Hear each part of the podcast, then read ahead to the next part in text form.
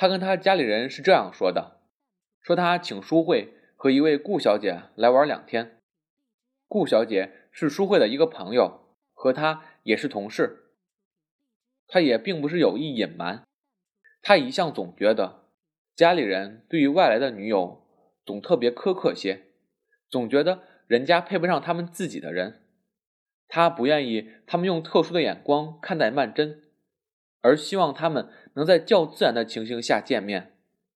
至于见面后，对曼桢一定是一致赞成的，这一点他却很有把握。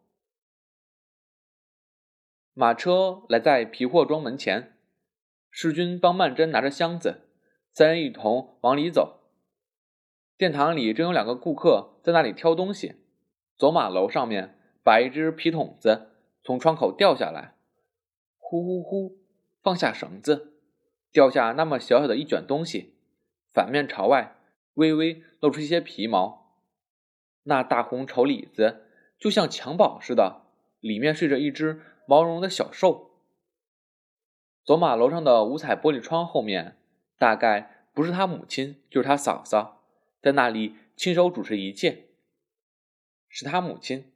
他想必看见他们了，马上哇啦一喊：“陈妈，客来了！”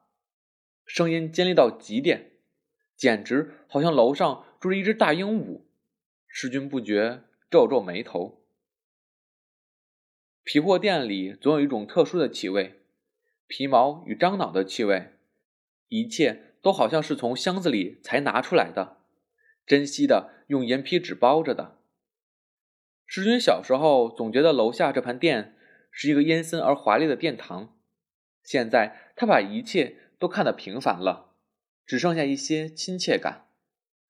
他常常想象着曼桢初次来到这里是怎样一个情形，现在他真的来了。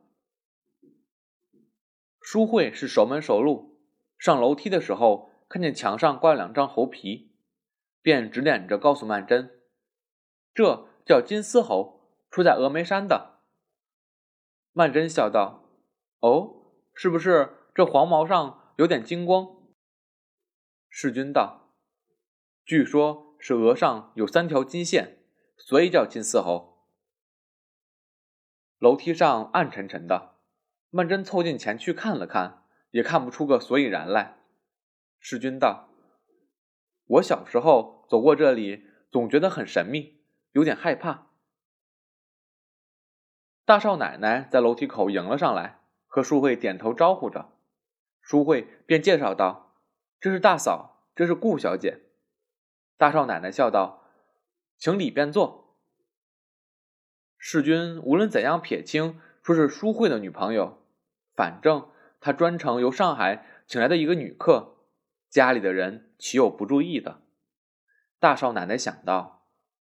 世君平常这样眼高于顶，看不起本地的姑娘。我看她这个上海小姐也不见得怎样时髦。淑慧道：“小健呢？”大少奶奶道：“她又有点不舒服，躺着呢。”小健这次的病源，大少奶奶认为是他爷爷叫他认字块，给他吃东西作为奖励，所以吃坏了。小健每一次生病，大少奶奶都要归罪于这个人或那个人，这次连她婆婆都怪在里面。沈太太这一向为了一个孝童，一个世君，天天挖空心思弄上好些吃的，孩子看着怎能不眼馋呢？沈太太近来过日子过得这样兴头，那快乐的样子，大少奶奶这伤心人在旁边看着，自然觉得有点。看不入眼。这两天小健又病了，家里一老一小两个病人，还要从上海要上些男朋女友，跑来住在这里。世君不懂事罢了，连他母亲也跟着起哄。沈太太出来了，世君又给曼桢介绍了一下。沈太太对他十分客气，对淑慧也十分亲热。大少奶奶只在房间里转了一转，就走开了。桌上已经摆好了一桌饭菜。淑慧笑道：“我们已经在火车上吃过了。”世君笑道：“那我上当了，我到现在还没吃饭呢，就等着你们。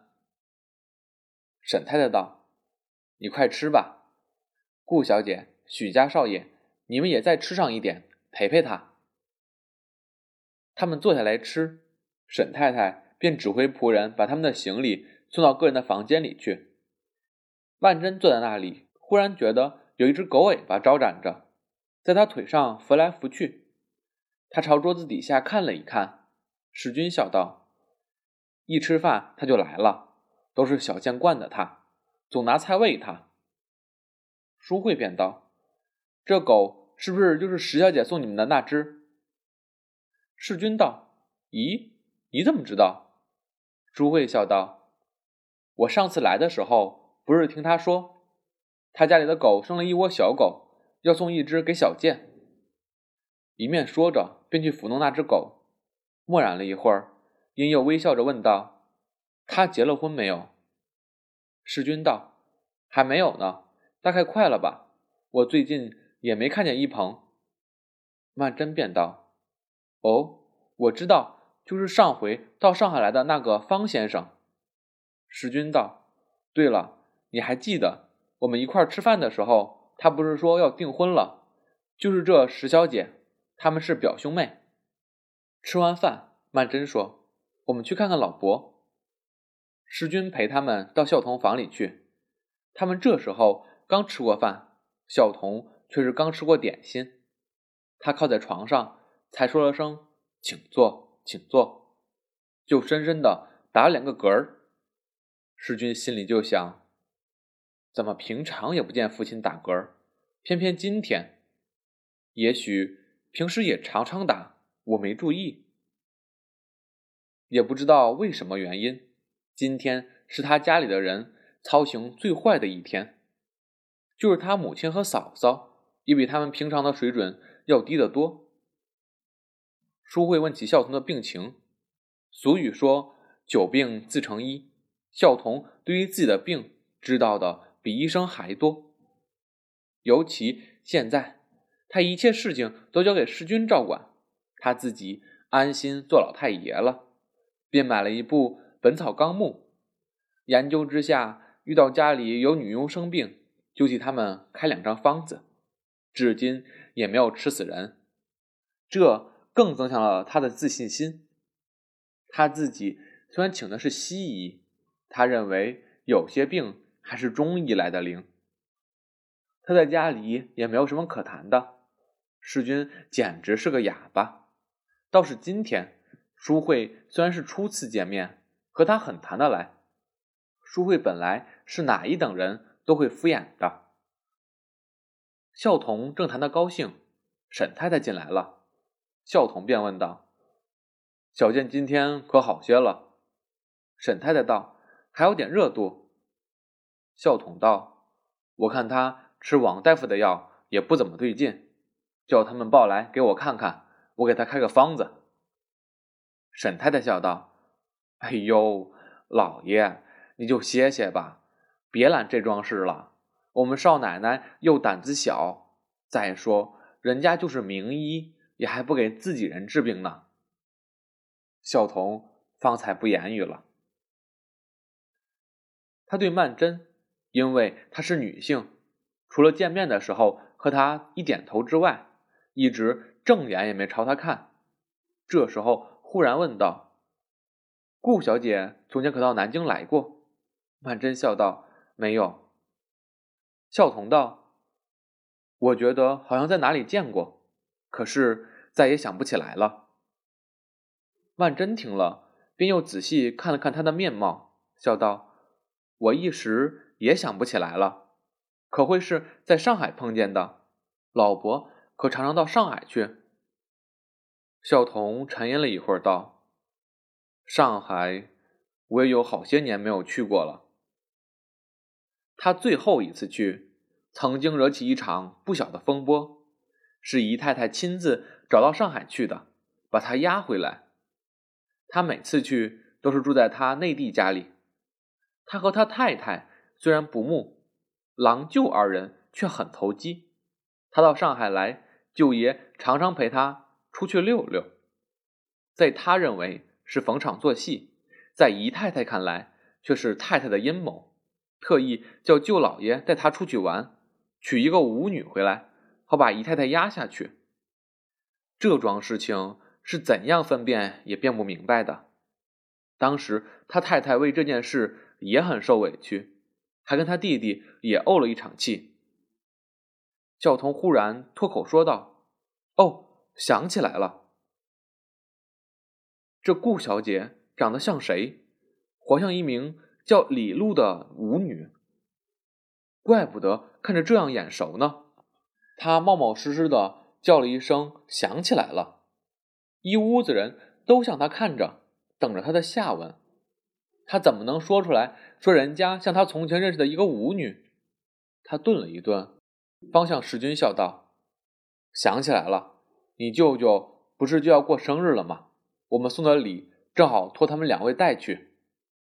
世君笑道：“我倒想自己跑一趟，给舅舅拜寿去。”孝统道：“你刚从上海回来，都又要去了。”沈太太却说：“你去一趟也好，舅舅今年是整生日。”淑慧有意无意的向曼桢缩了一眼，笑道：“世君现在。”简直成了要人了，上海、南京两头跑。正说笑间，女佣进来说：“方家二少爷跟石小姐来了，在楼底下试大衣呢。”沈太太笑道：“准是在那儿办嫁妆。世君，你下去瞧瞧去，请他们上来坐。”世君便向曼桢和淑慧道：“走，我们下去。”又低声笑道：“这不是说着曹操，曹操就到。”淑慧却皱皱眉说：“我们今天还出去不出去呀？”世君道：“一会儿就走，我们走我们的。好在有我嫂嫂陪着他们。”淑慧道：“那我把照相机拿着，省得再跑一趟楼梯。”他自去开箱子取照相机。世君和曼桢先到楼下去和一鹏、翠芝这一对未婚夫妇见面。翠芝送他们的那只狗也跑了出来，他还认识他的旧主人，在殿堂里转来转去，直摇尾巴。一鹏一看见曼桢，便含笑叫了声：“顾小姐，几时到南京来的？”翠芝不由得向曼桢锐利的看了一眼，道：“咦，你们本来认识的？”一鹏笑道：“怎么不认识？我跟顾小姐老朋友了。”说着，便向世君眨了眨眼睛。世君觉得他大可不必开这种玩笑，而且翠芝这人是一点幽默感也没有的。你去逗着他玩，他不要认真起来才好。他向翠芝看看，翠芝笑道：“顾小姐来了几天了？”曼桢笑道：“我们才到没有一会儿。”翠芝道：“这两天刚巧碰见天气这样冷。”曼桢笑道：“是呀。”世君每次看见两个初见面的女人客客气气、斯斯文文谈话，他就有点寒凛凛的，觉得害怕，也不知道为什么。他自问也并不是一个胆小如鼠的人，